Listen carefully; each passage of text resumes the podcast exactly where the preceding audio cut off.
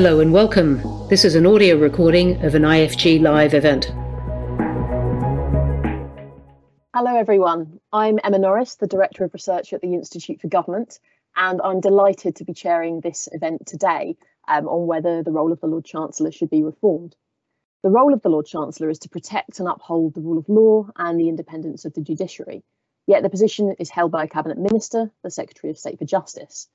The overlap between the independent judiciary and the political world and the balance of power between Parliament, government, and the judiciary is the source of much debate and disagreement. And we're seeing lots of this disagreement at the moment, with simmering, simmering tensions between the legal profession and the government, debate about the Northern Ireland Protocol, and yesterday the publication of controversial legislation to introduce a British Bill of Rights. I'm joined by a fantastic set of speakers and panelists to discuss the role of the Lord Chancellor in this context. We're joined by Sir Robert Buckland, a former, former Lord Chancellor and Secretary of State for Justice, who's going to open the event with a speech setting out his vision for the role and how it should be reformed. Then we've got responses from Baroness Butler Sloss, a former judge and the first female Lord Justice of Appeal, and Sir Jonathan Jones, former Treasury Solicitor, head of the Government Legal Service, and former Permanent Secretary of the Government Legal Department. Um, it's worth saying that this event is on the record. We're being live streamed as we speak. Um, please do send in your questions as early as you'd like. Uh, you can post these in the Q&A function on the right of your screen, and it will be very helpful when posting questions if you could include your name and where you're coming from for context. Um, I'll make sure that we've got at least 20 minutes um, in the final third of the discussion for audience questions. We'll be live tweeting the event from IFG events and using the hashtag IFG Lord Chancellor. So without further ado, Robert, I'm going to hand over to you uh, to talk through your vision for the role. Well, thank you very much indeed, Emma, and I hope you can uh, hear me clearly. And it's a pleasure to be with you and uh, friends, and indeed everybody online today. Uh, and I think uh, it's a really uh, timely uh, moment for this important debate. And the role of Lord Chancellor is an ancient one. It predates the Norman conquest, but I think really the last 20 years have seen quite a dramatic change in its status and indeed in its function. And I want to uh, track things back to the 2005 Constitutional Reform Act, which was only part of a process that between 2003 and 2007 saw those major changes to the role. Uh, Bagehot had described the Lord Chancellor's role as a bag of anomalies. Uh, I think I prefer my predecessor, Lord Elwyn Jones, and my fellow Welshman, who described it in his inimitable way as an object of wonder and perplexity. Uh, but many others have described the role as a linchpin of the Constitution, bringing together the executive, judiciary, and legislature in one person. Uh, that linchpin, after the 05 Act, was no more. But it was in 2003 that the decision by the then Prime Minister Tony Blair to dismiss his Lord Chancellor and to replace him, which was accompanied by a media announcement that the office itself was to be abolished. Now, after a hasty U turn based upon the realization that uh, the office is referred to directly in primary legislation many hundreds of times, the position was in fact retained. The new Lord Chancellor, however, took a different road from his predecessor. A new department, the Department of Constitutional Affairs, was set up dealing with the courts, with legal aid and constitutional reform issues. And the Lord Chancellor sat astride it. Uh, he took a self-denying ordinance not to sit in judicial cases, and a concordat was reached with the then Lord Chief Justice, which ended effectively the Lord Chancellor's role as a member of the judiciary. Indeed, it was that document that governed my own resignation from the judiciary as a Crown Court recorder back in 2019, when after some uh, anxious thought, I decided that Paris, after all, was worth a mass. And then the 2005 Act was debated and passed. It wasn't presaged by a green paper or indeed a consultation process, which I think was highly regrettable given its importance.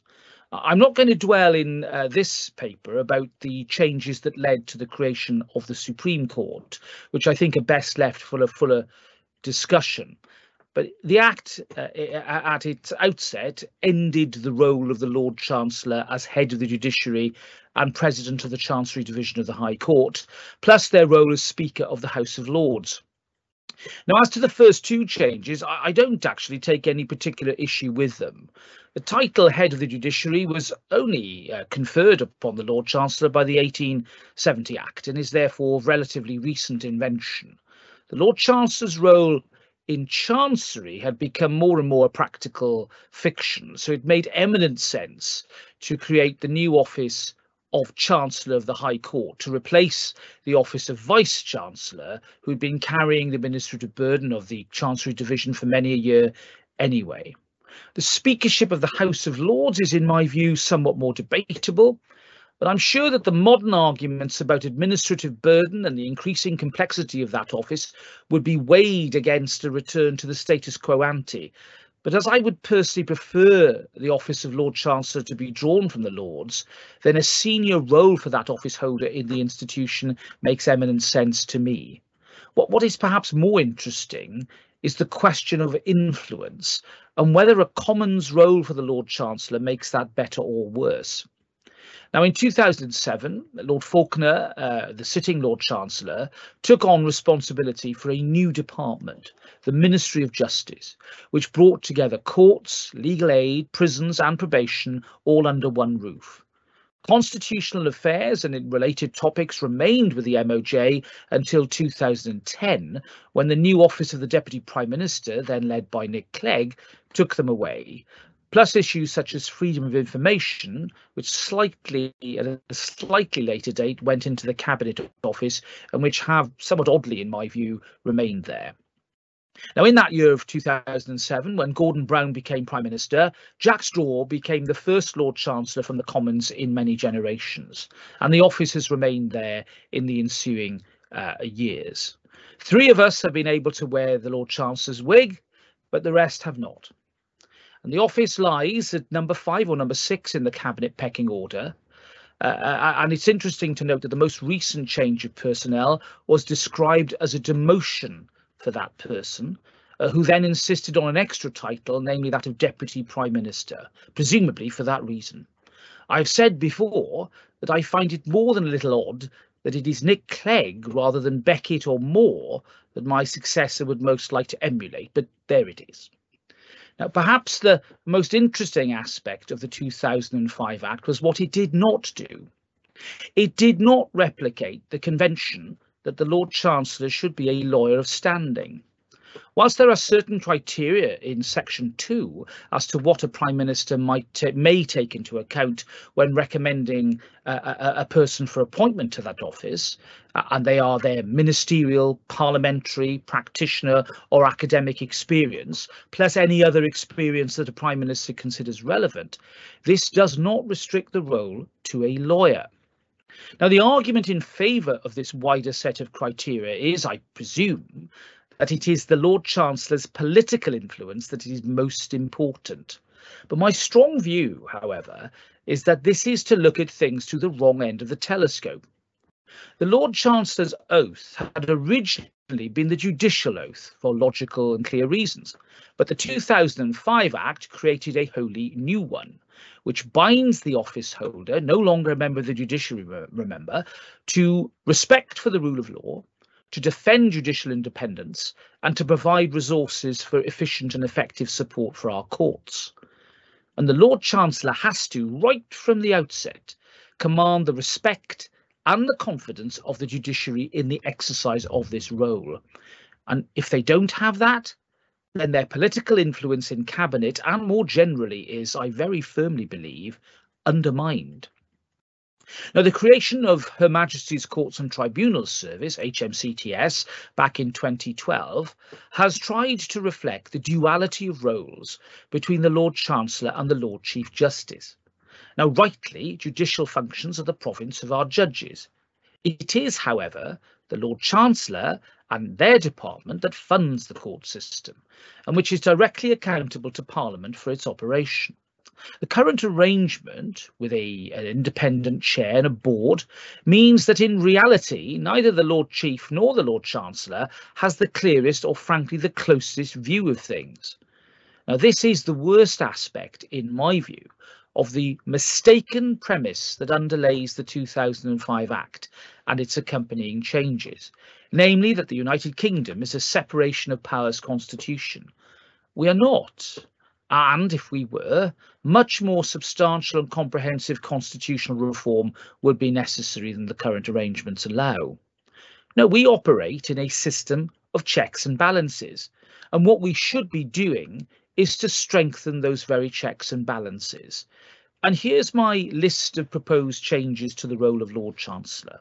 First of all, make that office only open to lawyers of standing. Secondly, leave the Lord Chief Justice as head of the judiciary, but give the Lord Chancellor sole administrative responsibility for HMCTS. Thirdly, return the Constitutional Affairs brief to the Lord Chancellor and divest them of responsibility for prisons and probation. And finally, accept the premise that a Lord Chancellor can be drawn once again from the House of Lords, which I think will very much reinforce the point number one that I make about that office being open to lawyers of standing. Now, these remarks are purely designed to set the scene and to provoke debate, and I look forward to the discussion ahead. Thank you very much. Robert, thank you so much for that um, incredibly interesting um, talk through the role, past and present, of Lord Chancellor and uh, an outline of a provocative um, set of reforms that I'm certain Jonathan and Elizabeth are going to have lots of opinions on, and there's certainly lots I want to pick up on. I first wanted to pick up on something you said towards the end of your speech, and which was that the Lord Chancellor has to command the respect and confidence of the judiciary if they don't have that, then their political influence in cabinet and more generally is, you believe, undermined. But we've seen recently that political influence and the rule of law are not, in fact, always aligned. In fact, the need to uphold the rule of law as Lord Chancellor might conflict with the political imperative to back policies which might be in conflict with the rule of law. What do you think a Lord Chancellor should do when the role of politician and the role of guardian of the rule of law collide? Well, having faced a couple of those tensions, I think I can draw from my own recent experience. And I think one of the most interesting ones was the prerogative, uh, the um, prorogation, forgive me, the prorogation case back in 2019, when uh, we were faced with a decision made by the executive that was then challenged successfully and uh, in effect overturned by the Supreme Court. And it was a moment of tension for the Constitution. Uh, we were amidst the Brexit crisis, feelings were running high, and there was a feeling that the Supreme Court had been thrust into the political arena. In my view, it was an example of those tensions being successfully resolved by the fact that the government complied with the ruling might have disagreed with it, might have made submissions uh, uh, that uh, were ultimately not accepted, but it complied with the ruling. And that was frankly because there were uh, sensible, dare I say, voices within the heart of government to make sure that that happened. And one of the most important uh, things at the beginning of that prorogation crisis that happened was the issuing of a tweet by me to defend the independence and quality of our judiciary when there'd been an unattributed number 10 briefing about alleged political motivation by the Scottish judges at the Court of First Instance. You remember one of the sources of the uh, case that eventually arrived at the Supreme Court had been a Scottish uh, decision.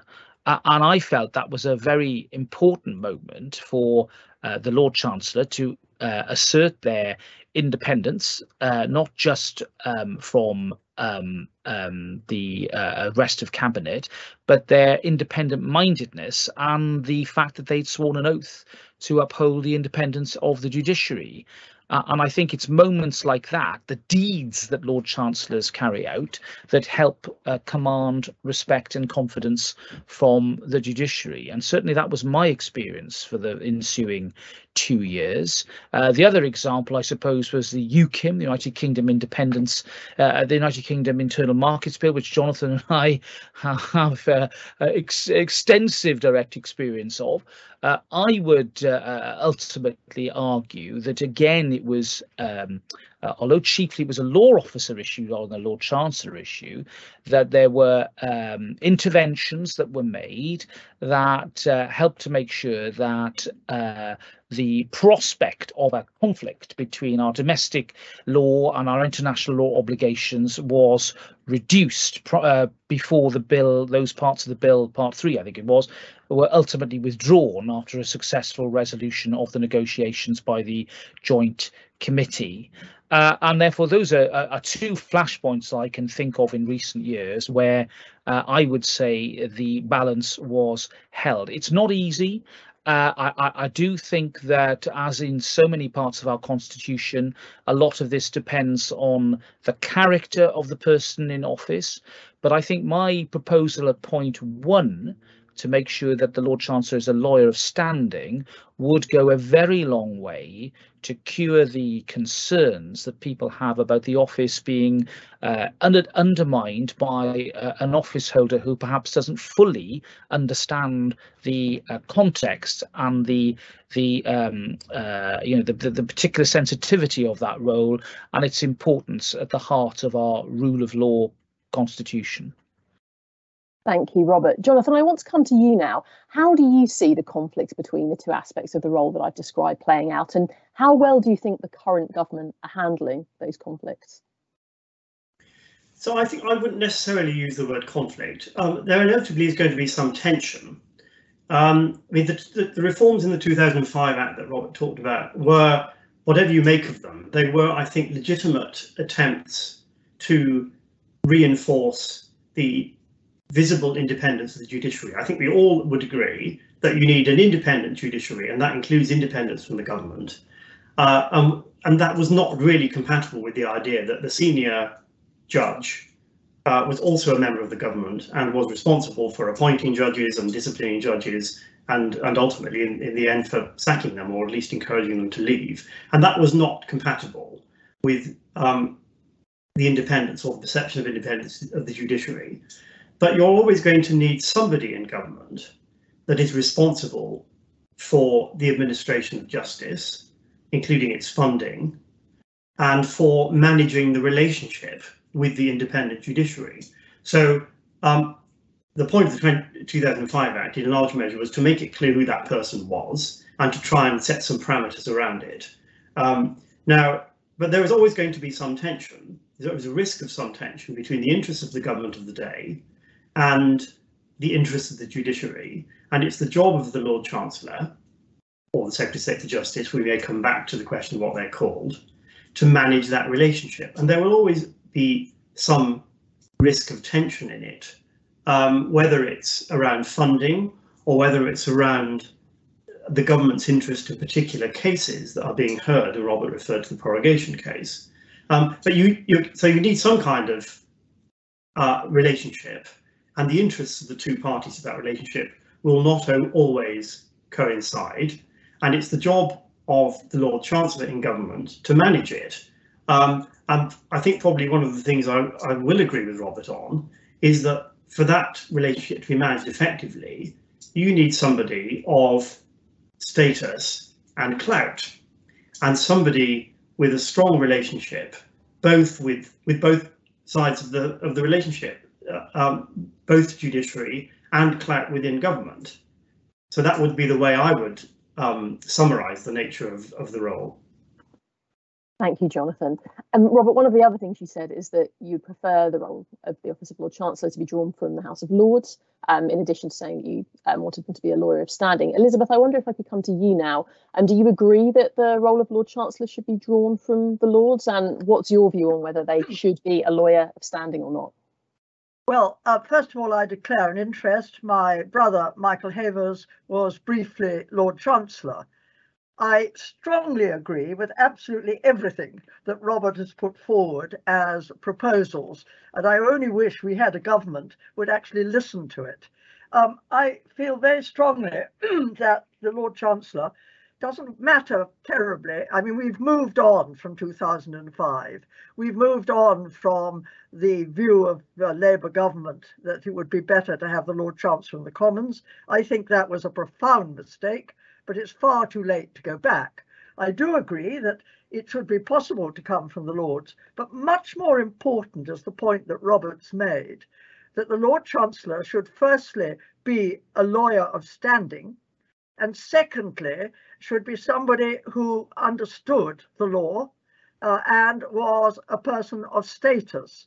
I mean, only look at somebody like Lord Hailsham, Lord Elwyn Jones, people like that. They were number three in the country under the um, in those days. They were an elder statesman in the cabinet. They were there to advise the cabinet how to behave, basically, in the issues that arose. They were not deeply into the nitty gritty of the politics. And all of that's been lost from being number three in the country and therefore next to the Prime Minister, in fact, senior to the Prime Minister in the country. They've become five or six. Many of them have been non lawyers. And I have to say, they had had absolutely no idea how to uphold the independence of the judiciary. And there have been instances where this has been seriously apparent. And I believe that the time has come, and indeed longly overdue, to have a man or woman of real status who is a lawyer who understands the law, understands the judges, but is not, of course, head of the judiciary. That's far past. And I only wish something could be done about it. Thank you, Elizabeth. Okay, agreement. Um, agreement on one point. Um, the point on the House of Lords, Elizabeth, you said you think it's um, it's probably too late to to row back on that. Robert, do you agree, or do you think that is something that could could change? Look, I I I I I worded it carefully. I, I, think I think we should be very open uh, to uh, a member of uh, the Lords being Lord Chancellor. Um, if, if uh, we, the last and I mean, I'm thinking back. Uh, cabinet increasingly has fewer members of the Lords in it. In fact, there's only one now who's the leader of the Lords.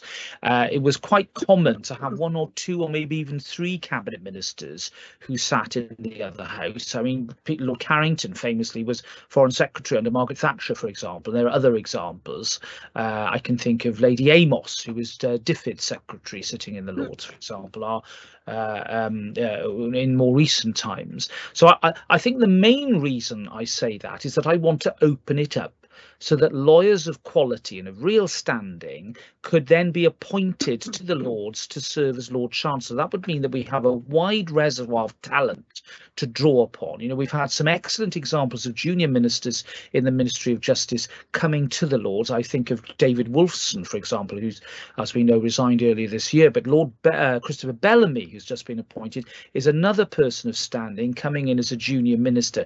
Now, it's people like that, for example, who could serve, frankly, in the highest office and who would command real respect, I think, from the judiciary and also the professions. Let's not forget the professions here, because they're the third leg of the stool when it comes to the rule of law, and their independence is very, very important. And as we go through a pretty turbulent time, sadly, with my profession uh, on legal aid once again, uh, uh, that person, the Lord Chancellor, is a person who needs to command respect, confidence, and who's able to communicate with the professions in a way that I think would avoid some of these um, rather difficult uh, tensions that we see arising at the moment.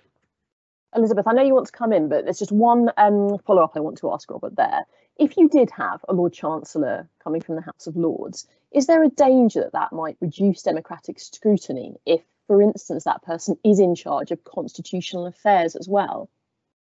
Well, um, I, I, suppose we, we've been there, haven't we? Uh, when the constitutional reform bill itself was passed, Lord Falconer led it from the Lords. I think the important point is to make sure that the Minister of State in the Commons is somebody of uh, clout and calibre who can uh, deal with all those important points. Um, I don't think it would lead to a reduction. I think that uh, the, the important point here is that, um, as Elizabeth says, the office is so um, integral to the Constitution and the way it works that it must be occupied by somebody of clout. Uh, and, you know, there are going to be times when you need to draw and bring the cabinet into line. And in fact, I, there is certainly one occasion where I did do that, where there'd been a particular uh, contribution made to the media by a member of cabinet that I was concerned about. And I made sure that it was on the record that uh, members of the cabinet should respect the rule of law at all times. Now that's that's part of the basic hygiene of the office. I think it becomes much easier for that person to discharge it if he or she is indeed of the, the caliber that we need and the legal background. And frankly, having them in the Lords means that we have a much deeper and wider reservoir upon which to draw. Thank you. Elizabeth, you wanted to come in? Well, I just, the only thing that worries me about having the Lord Chancellor of the Lords is historically he has been, and I say he because that was true, uh, he has been the Lord Speaker. And that's the only aspect of it. I, I think Robert's right. I think it should be open to either house. What is more important is status and clout. But if he's in the Lords, I think we just have to reflect about would he be a minister, but the most important minister, or um, and will that cause any difficulties? I suspect with the modern House of Lords it probably won't, because most of them, or many of them, will not have been there when there was a. Um, indeed, even I've been there for 15 years, uh, and there's always been a Lord Speaker who was elected. But that's my only worry about it. I don't know what Robert feels about that. Well, I, I, I, have reflected on it, and um, I, I, agree. I think time has moved on quite a lot since the time when the Lord Chancellor was Speaker. I think the nature of public affairs and business means that the time that the Lord Chancellor would need to spend in the chamber, which of course was quite a lot in the old days, is probably not going to be afforded to them now. I could see perhaps a ceremonial role, for example, the Lord Chancellor coming back to do the prorogation ceremony, which is now not the case, even though the Lord Chancellor is responsible for the commission that is set up at prorogation, uh, and therefore, you know, that could be restored. But uh, other than the ceremonial role, I think you're probably right, Elizabeth. That, that, that I think I think now we've moved on, and, and I don't view that as a priority for the reforms that I want to see to the role. And on the subject of those reforms, I want to talk about some of the other things you've proposed as well, Robert. So you've talked about giving the Lord Chancellor full administrative responsibility for the courts, returning constitutional affairs to the role, and removing responsibility for prisons and probation, presumably returning it, giving it to the Home Office. Um, Jonathan, what's uh, what's your view of that broader set of reforms? So I'm perhaps rather boringly less fussed about the precise allocation of functions in government. If you've sort of been a civil servant as long as I was, you'll have seen functions move around. Um, and what matters more than precisely where they sit is how well they're done. Um, and so I'm less bothered. I mean, I, th I, think we're all agreeing with this idea that the Lord Chancellor needs to have clout. That's the word we keep using, both in government and with the judiciary, and as Robert says, with the professions. Um, uh, and the, the core part of that role, I think, is always going to be managing the relationship that we've talked about between government and the administration of justice, um, and that needs clout. I, I'm, I'm, I'm less bothered, frankly, about um, where other functions sit. I think it would make a lot of sense for uh, responsibility for the Constitution more generally to sit with the Lord Chancellor, um, uh, because this is again about managing the relationship between different parts of the Constitution. I think that would fit. Just very, I know we talked a lot about this question whether it's a lawyer or not. Um, I mean, like others, I'm um, I would certainly be open to having a Lord Chancellor from the Lords, uh, and we have examples also of law officers coming from the Lords. And remember, there are pros and cons to it, but that has worked perfectly well, and it certainly widens the pool in terms of getting a lawyer of experience and weight, because there is like to be more of them in the Lords, or you can appoint one there. Um, I'm I'm less convinced that it absolutely has to be a lawyer. Um, I mean, we've had, you know, we've had a mixture in recent years. We've had um, David Lidington, I think, was a was a good Lord Chancellor, and is not a lawyer. I mean, what again matters more is how good this person is, and actually whether they, you know, they've got to know something about the administration of justice, and they have got to care a bit about it. And I'm not convinced that every recent holder of that office has really particularly cared or known much about the administration of justice. So I think the sort of, for me, the qualitative judgment um, the qualitative criteria are perhaps more important than than a kind of checkbox about how long somebody's been a lawyer. Um, it may well be that you are more likely to find somebody who can fulfill that role with the clout we talk about if they are a senior lawyer, but I wouldn't necessarily have a rigid rule. So I brought us back to that topic. But anyway, you've got my point about functions too. Thank you. Elizabeth, you wanted to come in. You're on mute, Elizabeth. I'm working so hard to mute myself. Um, I profoundly disagree with Jonathan, I'm afraid. I think it really does need to be a lawyer. And without wanting to be impolite, Chris Grayling was the most disastrous Lord Chancellor we had, and Liz Truss was very close behind him. It depends entirely on who the Prime Minister chooses to appoint. And if a Prime Minister doesn't want to have a uh, Lord Chancellor who is particularly full of clout, it will be very convenient to have someone who isn't a lawyer. And the second reason is that um, the professions, as we were saying, really do need to have a senior lawyer who will understand what their concerns are. And the trouble about someone who isn't a lawyer, I mean, I was told by the senior judiciary that Michael Gove learnt it extremely quickly, but he wasn't there very long. And that's another problem. And I just think the senior lawyer starts with the knowledge about how the professions work, how the judiciary work, and doesn't have to learn it. And not all of them, I have to tell you, learnt it at all. Thank you. Um, I want to circle back to the point on allocation of responsibilities. And Jonathan, I hear your point that um, you know it's for you not the kind of most important part of the reforms, but this is the Institute for Government, so it's uh, something close to our heart. And I wanted to pick up particularly um, the point on where prisons and probation will go, because as you said, Jonathan, what matters is how well these responsibilities are discharged. And I think how well they're discharged does rather depend on where they sit. Robert, where do you see prisons and probation going, um, if not sitting with the uh, with the MOJ?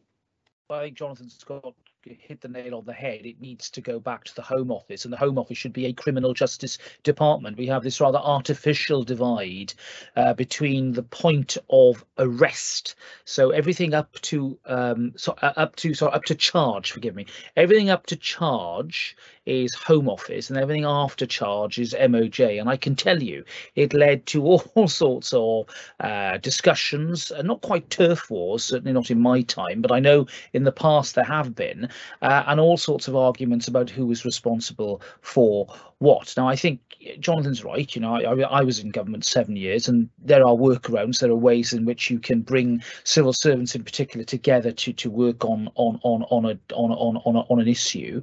But I just think it's it's it's more than inelegant. There's also a question mark about whether the minister responsible for the court process and the judicial element of that, the judge's role, should also be responsible for um, a consequence of that process, namely going to prison or being on probation. I remember back at the time of 2007, a number of senior judges did question that uh, and were not terribly comfortable with this uh, marriage of, of, the two.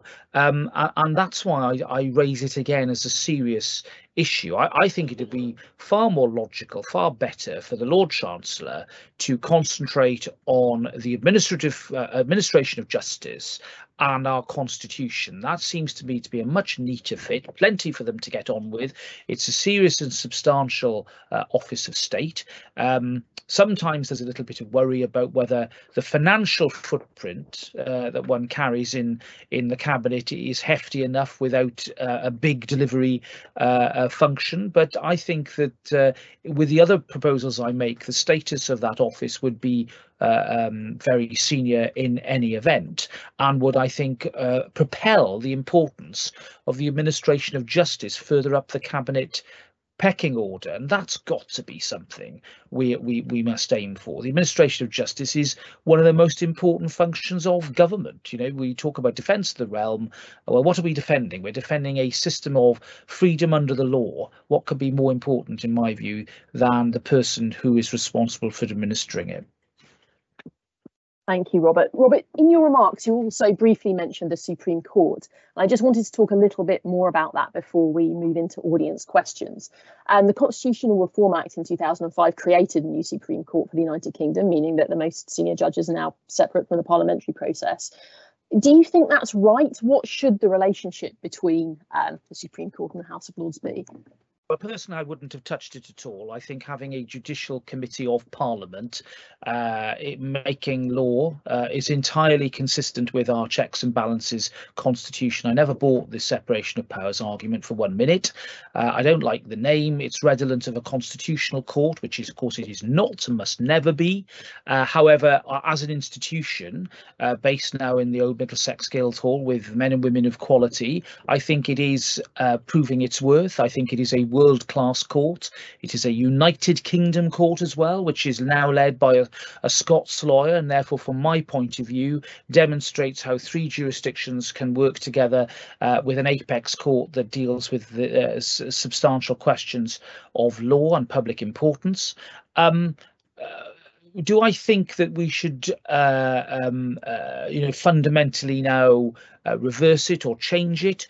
Probably not. I think the most important question we should ask about it is the the criteria for which it takes cases, whether or not that is the correct uh, criteria at the moment, uh, and whether or not uh, the court itself should be more uh, porous.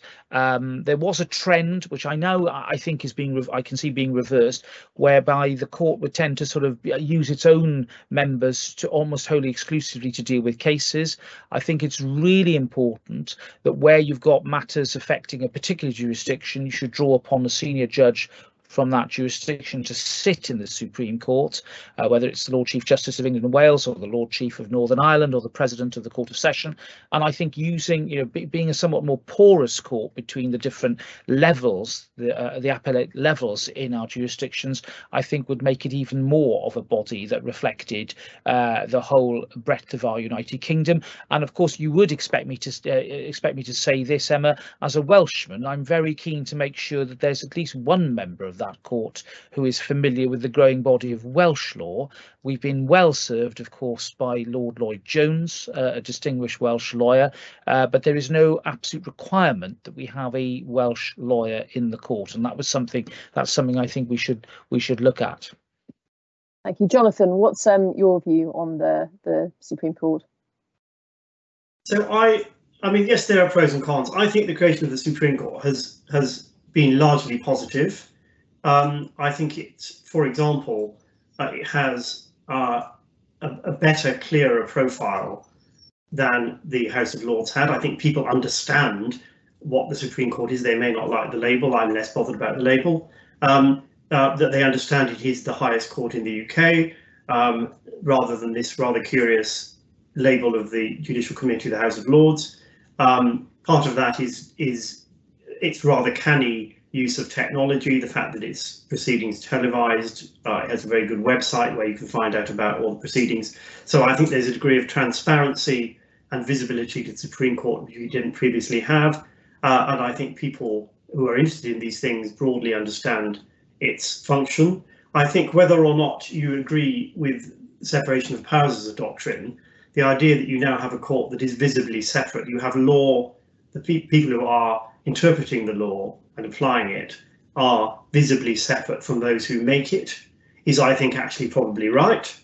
Um, you pay a price for that, um, maybe in the sense that the the senior judges are now detached from Parliament, but that I think is just part of the price you pay for having that visible separation and independence. Uh, and of course, we don't expect the rest of our judges to be co-located with the legislature. So um, I think I, I, I, don't think I would seriously entertain reversing it. I don't think Robert's suggesting that. I think um, ov overall it's been a positive change.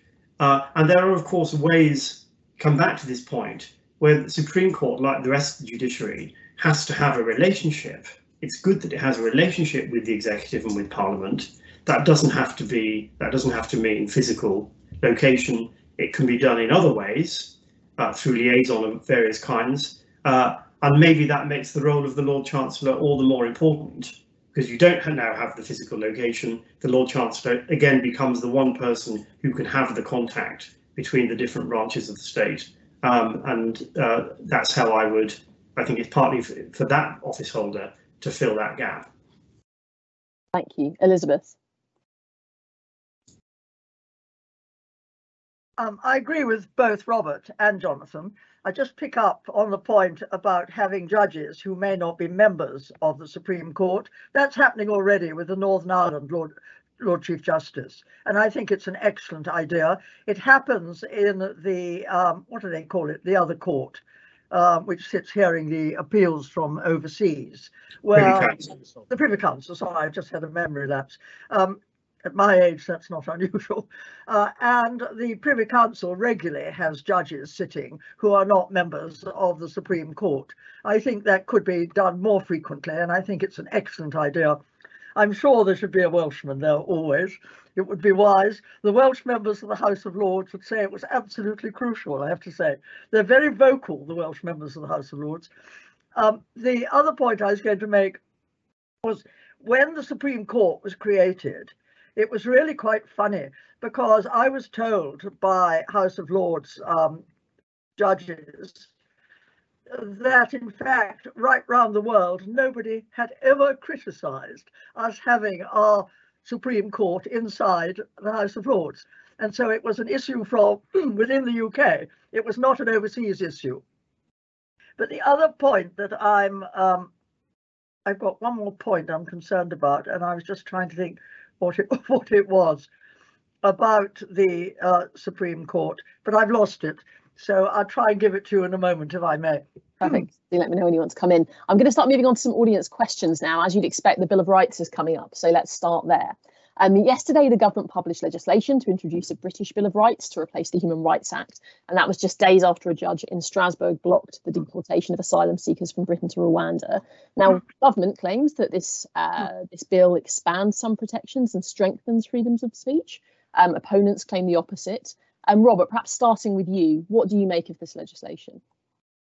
Well, look, it's early days. I haven't yet had a chance to read it properly. Some of it, of course, I will be familiar with because some of it would have been legislation that I would have wanted to carry through in line with recommendations made by Peter Gross's um, review, which I started up and I selected back in 2021.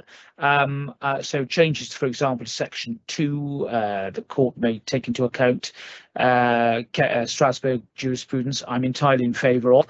I might well have gone further than uh, Peter's recommendations on section three in the read down provisions, which I've always found to be uh, somewhat problematic, uh, bringing the courts into a rather difficult role with regard to the construing of primary legislation.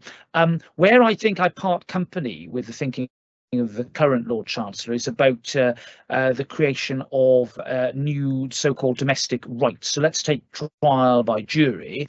Um, I can't really see what um, the elevation of a right to trial by jury to, to in this bill actually achieves. Uh, the right to trial by jury is underpinned by primary legislation. The Juries Act 1974, as amended, and its predecessor acts have enshrined that in primary legislation. Uh, and uh, as he rightly said yesterday, he's going to have to take into account the differing uh, facets of jury trial in the other jurisdictions. Uh, its use is somewhat different in Scotland, and of course in Northern Ireland we know its uses it has been uh, the subject of restrictions as well for understandable reasons. And if the right to jury trial is to be a fundamental um, aspect of our justice system, what then of trial by magistrates or, or indeed other types of tribunal. Uh, I, I, think that uh, all this needs to be thought through very carefully. Uh, I have in uh, previous lectures before uh, the bill was published expressed concern that inadvertently a whole new breed of domestic rights will be created by this bill, which uh, could well go uh, far beyond the fundamental rights set out in the ECHR and would certainly from my uh, centre right perspective of politics not necessarily be a good thing at all being a much more um, a much more fan of the the, the statute based English common law system and therefore um, uh, on one level, it seems to me that uh, some of these uh, extra so-called rights are window dressing, mm. but at another level, they could sow uh, some confusion and in, in inadvertently draw the judiciary uh, domestically more into the political arena rather than away from it, which I think um, you know a sensible government would seek to do. So um, I, I, think ultimately, from my preliminary uh, understanding of the bill, um, I, I, think one could say this that at best it, it, it um, uh, re reiterates the current convention rights in a schedule, and that was so some uh, confusion uh, as to whether or not those rights will uh, uh, um, somehow be um, diverted from or, or changed or, or, or, uh, built upon in a, in a domestic uh, court setting. And, and, and I don't see that as at all in any way um, desirable uh, when it comes to um, the um, you know the importance of, of, of human rights in in our system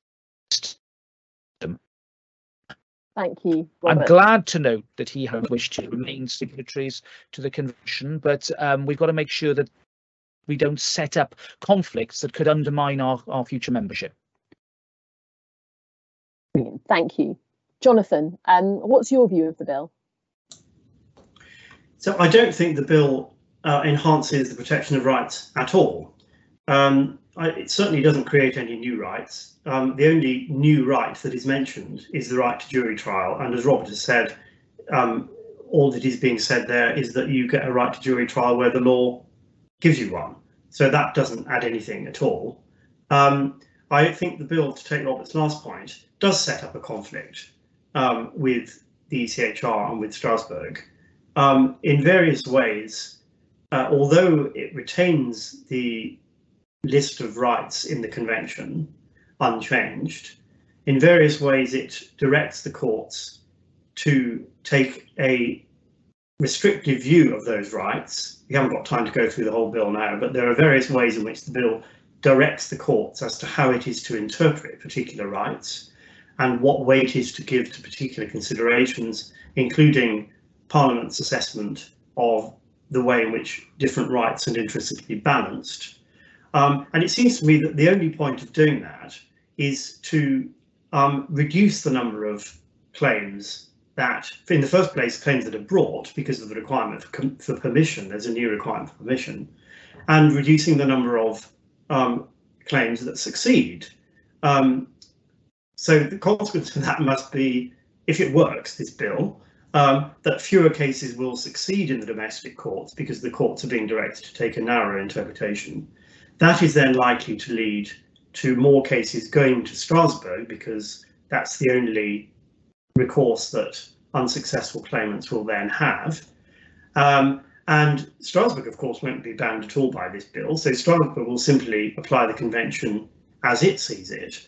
Um, and the, the likelihood must be, nobody will really know, but the likelihood must be that cases that have failed in the UK courts will be more likely to succeed in Strasbourg and therefore, the, so long as we're in the convention, uh, the UK government will have either to comply with those judgments, in which case, what will have been achieved? Nothing, or it will have to decide to defy Strasbourg rulings uh, and prefer the ruling of the UK courts. And that sets up exactly the conflict that Robert's mentioned, uh, ultimately putting us in breach of our international obligations under the convention. So um, I've got, you probably gather, I've got some concerns about the bill as to whether it really achieves anything, and if it does achieve anything, uh, apart from creating a lot of complicated new law, it risks setting up that very conflict, um, which um, is going to be a problem. Thank you. Elizabeth, did you want to come in? Just, Sorry, just yeah. The point I wanted to make earlier was you can't possibly have a separation of powers while the executive is in Parliament. And so this idea that you had to get the judiciary out really doesn't work as being a separation of powers point. But moving, I'm, I particularly agree with what Jonathan has said. We had a very interesting question in the Lords this morning on the fact that to for the ministers, for goodness sake, as well as judges, to be able to disregard the decisions of the court at Strasbourg is absolutely bound to raise a serious conflict, just as Jonathan was saying. And I don't think that will get through the Lords. In fact, I'm more or less certain it won't, because Conservative peers are much more likely to vote against government than Conservative members of, of the House of Commons. And then we will have quite a lot of what they call ping pong. But I certainly hope that that part doesn't succeed. But that, I suspect, is the real crux of what the government wants. So they can send refugees to Rwanda without the ECHR telling them they can't. I'm going to move on. We've got lots of questions coming in, so I'm going to move on to something else that's coming up. There's a, there are lots of questions on different tensions or perceived tensions in the role of Lord Chancellor, um, and something particular on budget. So uh, one person, David Newton, who's a solicitor, asks: Is there a tension between the oath of Lord Chancellor to ensure the provision of resources for efficient and effective support of the courts, and the seeming political requirement for budget reductions? Um, Robert, I think I'm going to come to you first on that. Having wrestled with that, I would say there is a tension. I don't think there's um, you know, a, a, a um, necessarily a tension that would mean that the Lord Chancellor is in breach of their oath every time that there's a, a public spending round. I mean, I, I was relatively fortunate in that the spending was responsible for did basis in the budget. Not as much, of course, as everybody would want to see, but for example, the allocation of court days in the Crown Court went up as a result of decisions made by me in consultation with the Lord Chief Justice. What I think is important is that perhaps this isn't fully understood, that the Lord Chief Justice, of course, has absolutely the right to uh, either approach the uh, Chancellor of the Exchequer or indeed the Prime Minister to make recommendations, or to, not recommendations, to make observations, I should say, about aspects of the administration of justice and the effect of any financial settlement upon them. A sensible Lord Chancellor will work closely with the Lord Chief Justice in order to communicate their concerns or observations well before the need for any direct uh, bilateral discussion, if you like, uh, so that uh, by the time the settlement is reached, uh, the uh, the judiciary are as satisfied as they can be that they will be able to discharge their function. Um, you know, that's not to say there couldn't be a position where, in times of extreme financial pressure, there is a disagreement between the Lord Chancellor and the Lord Chief Justice. But as I say, I think that whilst I accept the tensions exist, it is the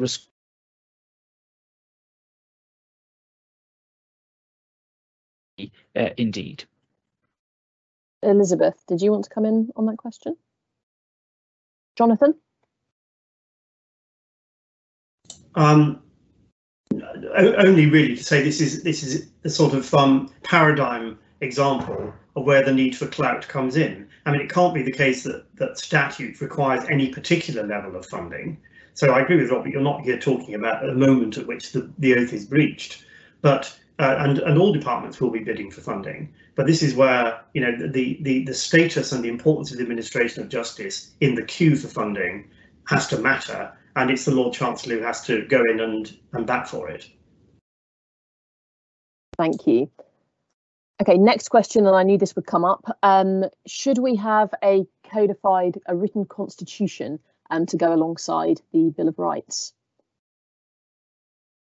Who wants to jump in first on that one? Robert, you've unmuted. Well, well I can uh, jump in and say no. Uh, if we if we do that, there are consequences that follow, which means that we need a, a body to police that written constitution. That would need to be a court. I think we need a constitutional court. Uh, I, I, I don't want a constitutional court of the United Kingdom. We all that leads to. Uh, it means politics in the courts, and I think that would be a very worrying situation. I want our judges to be men and women of legal merit and quality, and I have to say we haven't talked about the appointment of judges. I think the JAC, the Judicial Appointments Commission, is doing a very good job actually. Uh, and whilst I think that there's probably a bit more of a role for the Lord Chancellor in having a, a selection of perhaps one or uh, of two names to to advise with regard to of senior judges, I think that 99% uh, of the work that's being done by the Independent Appointments Commission is excellent, and I certainly would not want to see parliamentary committees asking questions of judicial candidates for the Supreme Court about their um, uh, their political views uh, in any way at all. Elizabeth, do you want to come in on the question of a um, written constitution? I totally agree with Robert. I think it would be a disastrous step forward, particularly because it would take an absolute lifetime for everybody to agree what sort of constitutional reform we had. First of all, you would have to have some sort of royal commission, which would take ages, followed by all sorts of disagreement. Um, and you only have to look at some disastrous aspects of the American Constitution like the right to bear arms, to see how easily it could be misunderstood and how easily it could be argued over with the need for the constitutional court, which they have in Germany. And I'm not at all sure that that is a very happy situation. No, I'm against it. Thank you. Jonathan, you wanted to come in too. Well, now I'm finding very boringly, I'm going to agree. Um, I don't think we should try and have a written constitution uh, because I think it'll take forever and we'll never get one. Um, I, I, do think we need and should have constitutional reform, um, uh, which you know may just have to be done by primary legislation, and we accept that primary legislation can be changed, but that doesn't mean you don't try and reform aspects of the constitution. And I've got my own kind of little wish list, and I'm sure others do too. Mine would include something on the ministerial code and standards of conduct in government. It would include um, the use of secondary legislation and the scrutiny of legislation and it would include something around the civil service and appointments actually generally, um, some of which I know the IFG are looking at. So that may end up being a plug for a forthcoming event. Exactly. Uh, watch this space. There'll be more coming from the IFG on those subjects. Um, I think possibly the last question we're going to have time for comes back to the question of whether the Lord Chancellor should be a lawyer um, or a lawyer of standing. And um, Andrew Turnbull says, you know, should this apply to other um, positions in government? So, for instance, um, should the Secretary of State for Defence um, have a military background? Um, I think really the, the question there is what's so special about the role of Lord Chancellor? Or do you agree that other roles should have similar requirements? Well, well, having taken the oath in, in Welsh and English, by the way, I think that's what marks out the Lord Chancellor. They're not just I'm going to say they're not just any old cabinet minister. They have a cabinet minister who has an extra oath of office. And, and I can remember when I was sworn in uh, uh, as Lord Chancellor, I was the first, uh, apart from the, the president of the council had to be sworn in to then administer the Privy Council uh, business. And I was the next minister to be sworn in. And I took two oaths. And that meant I went before the Prime Minister and then I took an extra oath over the rest them. And that's why I think there's a particular. Uh, and whilst I think it's great to have round pegs in round holes, I mean, Ben Wallace, you know, his experience is certainly helping in the MOG, In, in MOD, I, I don't take the view that the cabinet posts would automatically need that specialist uh, to be in them um, uh, because of the particular specialism and the particular oath. The Lord Chancellor is is is is a different uh, is a different uh, uh, species. I'm afraid. Thank you, Robert. And Jonathan, I think you put your hand up first, then Elizabeth, I'm going to come to you. Thank you. Um, well, as somebody who was slightly more relaxed about the need even for the Lord Chancellor to be a lawyer, um, I mean, I think it's a good thing if ministers know something about the topic for which they're responsible. Um, uh, and I, so that would be a good thing. I also think, just to go back to a point I think Elizabeth made earlier, it's a good thing if ministers can stay in post for long enough to get a grip of their brief, and that um, applies perhaps particularly to the Lord Chancellor, but I think it applies to ministers generally. Um, that tends not to happen. Um, we haven't mentioned the law officers very much in this, so I'm just going to put in a quick reference to, to the one the one role, which is in a way perhaps even more unusual than that of Lord Chancellor, is that of Attorney General, and that person jolly well does need to be a lawyer. And I, for one, would be up for having some more clear criteria as to what kind of lawyer and what level of seniority the law officers should have. Um, and we don't really have any. It's all completely informal. There's an understanding that it needs to be a lawyer of of um, some kind of status. Um, but I would tighten that up. Thank you, Elizabeth. I particularly, I mean, I agree with what both the former speakers have said. I would just like to say something about the Attorney General. Uh, my brother was Attorney General before he became Lord Chancellor. And I think it is crucial, as Jonathan said, to have somebody, you actually need for Attorney General also somebody of standing.